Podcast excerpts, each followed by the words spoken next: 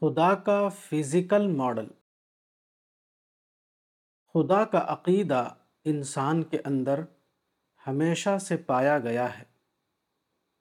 Anthropology کے تحت جو مطالعہ کیا گیا ہے، اس سے معلوم ہوتا ہے کہ ہر انسانی سماج کسی نہ کسی اعتبار سے خدا کو مانتا رہا ہے۔ خدا کا عقیدہ فلسفیوں کے یہاں بھی پایا گیا ہے اور اہل مذاہب کے یہاں بھی۔ لیکن فلسفہ اور مذہب دونوں میں خدا کا عقیدہ ایک بے صفات خدا یعنی ایٹریبیوٹ لیس گاڈ کی حیثیت سے پایا جاتا رہا ہے یعنی کاسمک ریز یا زمین کی قوت کشش یعنی گریوٹی کی مانند۔ لیکن مجرد خدا یعنی آبسٹریکٹ گاڈ انسان کی ذہنی گرفت میں نہیں آتا۔ انسان خدا کا ایک ایسا ماڈل بنانا چاہتا ہے جس میں وہ خدا کو صفات کی اصطلاحوں یعنی انٹم آف ایٹریبیوٹس میں قابل فہم بنا سکے۔ انسان کی یہی ضرورت ہے جس کے غیر فطری اظہار کے نتیجے میں بت وجود میں آئے۔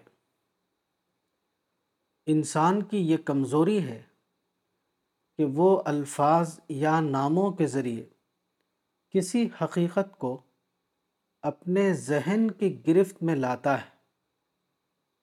اس طرح مختلف بت انسان کو مختلف الفاظ یا نام دے دیتے ہیں، جن کے ذریعے وہ بذام میں خود ایک ماڈل کے روپ میں خدا کا ادراک کرتا ہے۔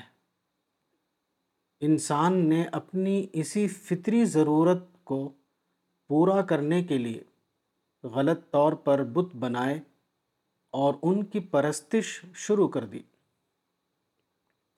لیکن بتوں کی شکل میں خدا کا ماڈل بنانا ایک بے بنیاد قیاس ہے۔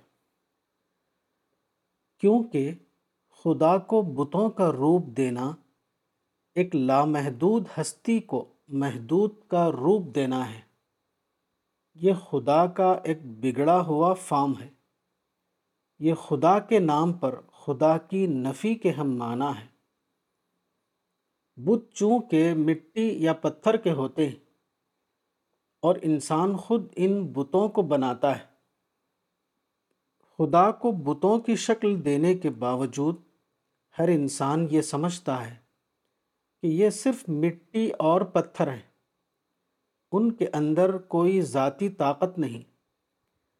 اس لیے بتوں کی سطح پر خدا پرستی عملاً صرف ایک بے روح رسم بن جاتی ہے۔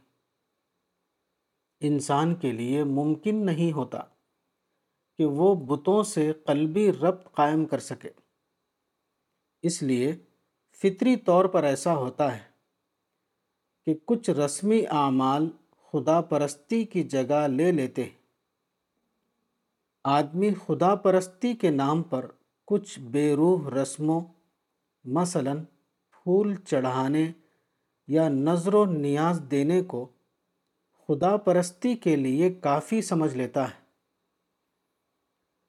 مزید یہ کہ آدمی خدا کے نام پر بتوں سے قریب ہوتا ہے، لیکن بتوں کی طرف سے جوابی طور پر اس کو کوئی انسپریشن نہیں ملتا۔ انسان داخلی طور پر اپنے لیے کوئی روحانی غذا نہیں پاتا۔ اس لیے بتوں کا کلچر محض ایک بے روح تعلق بن کر رہ جاتا ہے۔ بتوں سے قربت کے باوجود انسان کو اتنی بھی روحانی کیفیت نہیں ملتی جتنا کہ ایک باپ یا ماں کو اپنے بچے سے مل کر حاصل ہوتی ہے۔ انسان ایک باروح شخصیت ہے۔ اپنی اس فطرت کے اعتبار سے اس کو ایک باروح خدا درکار ہے۔ پتھر کی مورتی سے اس قسم کا روحانی تعلق قائم ہونا ممکن نہیں۔ روحانی تعلق دو طرفہ تعلق کا نام ہے۔ ہمارے اندر کیفیات ہوں، لیکن دوسری طرف سے اس کا جواب نہ ملے۔ تو اس قسم کا ایک طرفہ تعلق صرف اوپری یا غیر فطری تعلق ہوگا۔ وہ انسان کی زندگی میں کوئی حقیقی درجہ حاصل نہیں کر سکتا۔ یہ واقعہ ایک اور شدید تر خرابی پیدا کرتا ہے۔ وہ یہ کہ بت کلچر آخر میں جھوٹ کلچر یا ظاہر داری کلچر بن کر رہ جاتا ہے۔ بتوں کے اندر خدائی اوصاف ثابت کرنے کے لیے فرضی کہانیاں بنائی جاتی ہیں اور ان کو خوب شہرت دی جاتی ہے تاکہ بتوں کا جو فائدہ حقیقی طور پر نہیں ملا، ان کے بارے میں لوگوں کو یہ فرضی تأثر دیا جائے کہ وہ حاصل ہوئے یا وہ حاصل ہو سکتے بت پرستی کا یہی ظاہرہ یعنی فنامنن قبر پرستی کی دنیا میں بھی نظر آتا ہے۔ قبر پرست لوگ صاحب قبر کے نام پر انتہائی بے بنیاد قسم کی فرضی کہانیاں وضع کرتے ہیں۔ وہ جھوٹے خوابوں کا تلسم بناتے ہیں۔ اور پھر ان فرضی کہانیوں اور فرضی خوابوں کو اس طرح پھیلاتے ہیں جیسے کہ وہ سچ مچ واقعہ ہوں۔ اس طرح اسنام کلچر اور درگاہ کلچر انسان کو دیوالیہ پن کی حد تک اعلیٰ اخلاق سے دور کر دیتا ہے۔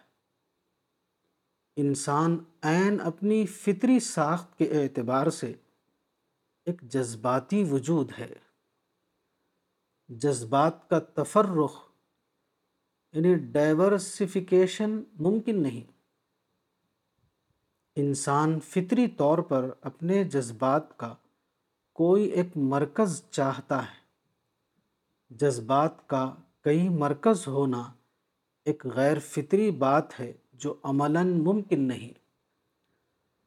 بت پرستی اس معاملے میں بھی انسانی نفسیات سے ٹکرا جاتی ہے۔ فطری طور پر انسان کسی ایک ہی چیز سے جذباتی تعلق قائم کر سکتا ہے۔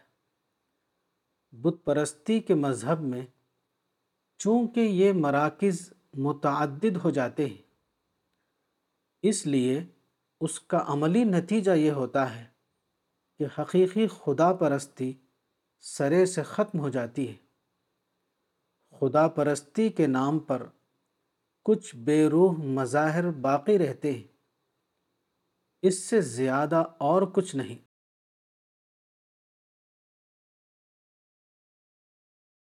کتاب اسماء حسنہ مولانا وحید الدین خان، صفحہ نمبر چھ۔